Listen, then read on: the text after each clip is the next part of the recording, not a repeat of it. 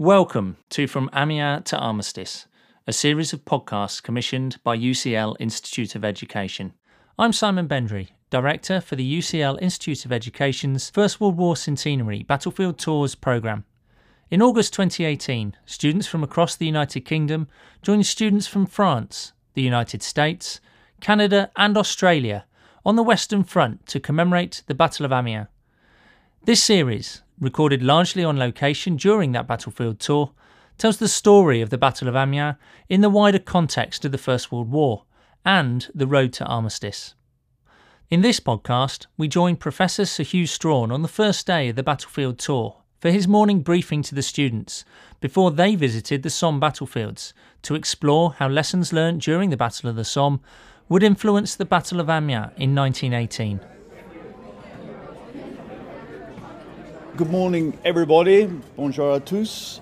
What you will see today is a very different landscape from the landscape that was here in 1916 or 1918. And I say that in my capacity as a Commonwealth War Graves Commissioner.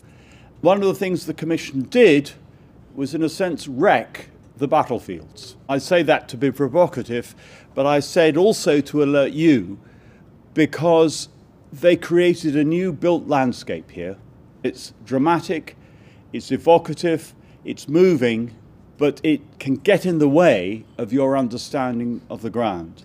Remember that those cemeteries, those memorials were not here at the time. There were cemeteries, certainly, but not in the form that they are now there. Each morning, what I want to do is address three themes. So, I'm going to talk about alliances, about the role of geography in understanding this war, and I'm going to conclude by talking about the strategy that then tries to bring all this together. So let me begin with alliances. This is a coalition war. We are in France. Two thirds of the Western Front was held by the French army, something that British visitors too often forget. And the bulk of the fighting for much of the war is sustained by the French, and of course, south and east from here that point reflects something, which is that in 1914, Britain, France, and Russia form an alliance, and that they are triggered in many respects to enter this war by what happens to Serbia and Belgium. Now, the point from the other side is that Germany and Austria Hungary, the core alliance for the Central Powers, occupy a position in Europe which is genuinely central the Austro Hungarian Empire is an ancient empire that runs in 1914 from the southern frontier of Germany across the Balkans and right up against the Ottoman Empire. This matters crucially in how you understand the war. The point here is that during the course of the war, much of the fighting is determined by the desire to seek fresh allies once the war breaks out and there is a realization that in some ways there is a broad equivalence between the two sides, each country comes to believe that if it can get one more ally, then it could just shift the balance of forces. And where that is particularly powerful in 1914 to 1916 is the pursuit of allies in the Balkans. Italy joins the Entente powers in 1915. Bulgaria joins the Central Powers in September 1915, but no one side has a decisive influence in switching the balance of the alliances. Although by the time that we're beginning to pick up the story in 1916, the balance is swinging towards the side of the Entente, towards the British, the French, the Russians. Because by then, not only have they acquired Italy, they've also acquired Romania, they've acquired Greece in 1917, and most importantly of all, the United States might not be in the war, but in German eyes, it is a de facto ally of Britain and France because, to all intents and purposes, it can only trade with Britain and France. So much of the resources of the United States seem already to be available, even in 1916, if you're sitting in Berlin. What does this mean in terms of the geography of the war? What it means is that Germany and Austria Hungary can switch troops quickly from the Western Front, from here on the Somme, for example, to fight in Russia or to fight in the Balkans, because they control the railway lines that run across Europe. And they have the shorter distances to cover. they can firefight their way out of a crisis. So they may be fighting on the Western Front, but if they have a crisis in the East, they can put whatever available disposable troops they have onto trains and shuttle them to the East, and vice versa. How do the Entente powers deal with that problem? Their challenge geographically is a profound one. The only direct communication between Britain and France in the west and Russia in the east is either to go north, and those Russian ports to the north, Murmansk, Archangel, are closed in the winter months, or to go south through the Mediterranean, but then you have to go through the Dardanelles to get to the Black Sea. In 1915, the Allies tried to deal with that problem by the attack at Gallipoli, but with the closure of the Dardanelles, thanks to the Ottoman Empire's entry into the war on the Central Powers side, that route, direct connection to Russia, is closed off. So the Entente powers can only communicate with each other by sea, by a longer route, and by a route that is increasingly insecure as Central Powers submarines provide a challenge both in the Mediterranean and in the Atlantic. So the challenge throughout the war for the Entente powers is how do you bring your power to bear in the European theatre, given the fact that you're operating on the peripheries of Europe rather than its heart. And the geographical strength that the Central Powers have is that they are in the heart of Europe and they can shift forces from one side to the other. How do you resolve this problem? From the point of view of the Entente powers, if you have the capacity to win the war, after Britain enters this war, there is no doubt that if the war goes on long enough, the Entente powers can win it. They can win it because they have the resources of the British Empire as well as the resources of the French and the Russian empires available, and also the indirect support already of the United States. They can draw on the resources of the rest of the world. The question is how do they channel and control them to the point that they can be of maximum effect at the right place at the right time?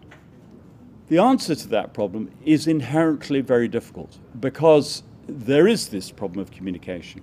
And from the beginning of 1915, the solution in the eyes of the French and the British has been let us focus on mobilizing Russia. Russia is, in many people's eyes, the coming great power of Europe, the country with the landmass, the resources, and the peoples to produce a major military player but they don't have the equipment. So, can the British in particular engineer a supply route to Russia to mobilize this Russian manpower? In some ways, the British policy, which some would characterize as fighting to the last Frenchman, now becomes fighting to the last Russian. And the French, although they are mounting major offensives in 1915, are predominantly concerned with holding the Germans in the West precisely so the Russians can be effective.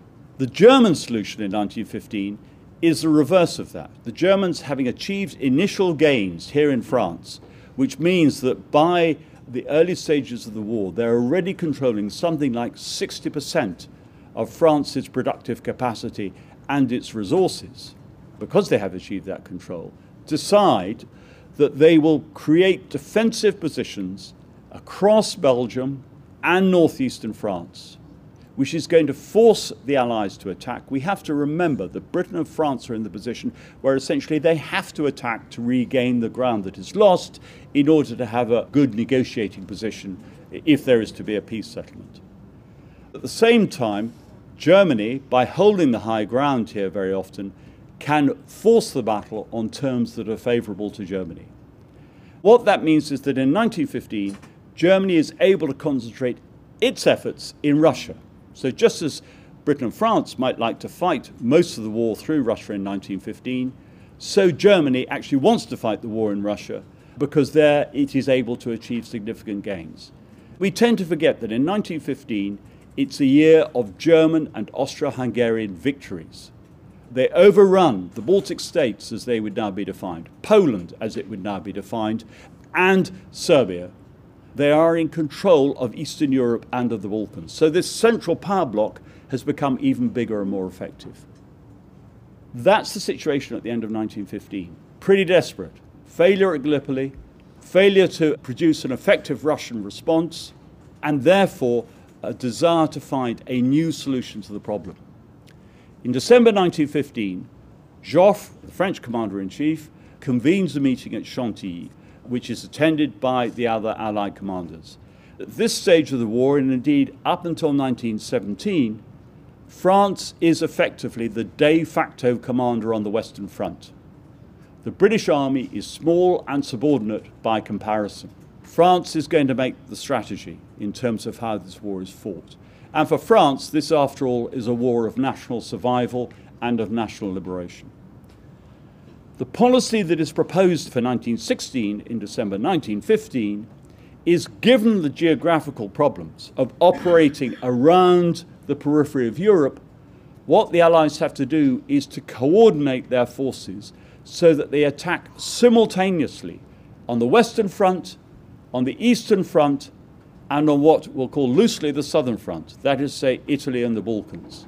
Because if they can do that, then the Central Powers resources, instead of being shuttled on these railway lines across Europe on short cords, will have to be concentrated at one point at a time and will not be able to be moved. So the Somme battle arises from that decision, from the decision that there will be an offensive in the west There'll be an offensive mounted by the Russians in the east, and there'll be an offensive or offensives in the Balkans and from the Italian front as well. That's the plan. What happens, of course, is the enemy is left out of the equation because in February 1916, the Germans attack at Verdun. And the story in the run up to the opening of the Somme offensive is how to contain that battle we now think of Verdun as the crucial battle of the First World War. But in many ways, both sides are trying to contain it, to keep it limited. On the French side, the reason for that is that Joffre is keen for the battle to be on the Somme because it is where the British and French armies meet. It can be a joint battle. Originally, it is designed to be a battle in which France would be the leading player. The consequence of Verdun is that the French contribution is reduced. But don't believe the story that Britain fights the Battle of the Somme in order to relieve the French at Verdun. That may be an after effect of the battle. It is not a planning assumption. Douglas Haig, when he wrote his final dispatch in December 1916 at the conclusion of the Battle of the Somme, said, We fought it to relieve the French at Verdun, and in that we were successful. Rubbish. It May have been successful, but it was never the intention. And indeed, by the time the Battle of the Somme is launched on the 1st of July 1916, the French have already contained the German attack.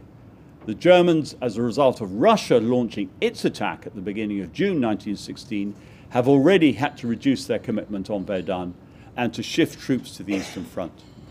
And so, in the second half of 1916, France is fighting and winning two battles simultaneously on the Western Front. It's winning on Verdun, regaining all the ground that it has lost in the first half of 1916, and it makes a major contribution, particularly in the opening days of the Battle of the Somme, where it is far more successful than the British were at the southern end of the Somme front. It's worth bearing in mind for France that whereas it loses 375,000 casualties in the course of the 10 months of fighting at Verdun in 1916, it loses about 200,000 on the Somme in half the time, in five months here. So the Somme battle is being fought as part of a grander coalition strategy which is designed to have European effect. When you look at the ground, one of the most striking things here is there is very limited ground of geographical significance. The road from here to Bapaume and back indeed in the other direction to Amiens is essentially the hub of the battlefield. But in the end, it's not where the tactical success is achieved. Fayolle, who was the French army commander on the Somme front, the commander of the 6th French army, constantly in his diary in 1916 says, What is the objective on the Somme? What is it we're aiming for? Unlike many other points on the Western Front, there is no high ground here. There is no crucial objective in terms of a railway junction or a main line of communications within spitting distance of the Somme front only reason for fighting here is the grand strategic perspective, that it's where the two armies come together and it is where they can contribute to a multi front approach to this war. The final thought I'd like to leave you with is this that this is a so called battle, singular, which lasts for five months. And it's being fought alongside another battle, singular, called Verdun, which lasts for 10 months. This is not the conventional understanding for soldiers of the First World War of what a battle means. A battle for them is, in their imaginations, the Battle of Waterloo or the Battle of Austerlitz, a battle of a single day with decisive effects. Neither of these battles is decisive. And indeed, the reason the fighting stops is the days become too short and the armies are too exhausted to continue. The ground is too broken up. Again, weather and geography have extraordinarily determining consequences. So the fighting it peters out. Both these areas, both Verdun and the Somme, are ones that are fought over continuously from 1914 to 1918. But that, of course, is another story for tomorrow. Thank you very much. That was Professor Sir Hew Strachan. You have been listening to From Amiens to Armistice a Chrome Radio production for UCL Institute of Education. The producer was Katrina Oliphant, with sound design by Chris Sharp. In our next podcast, we visit the Newfoundland Memorial Park at Beaumont Hamel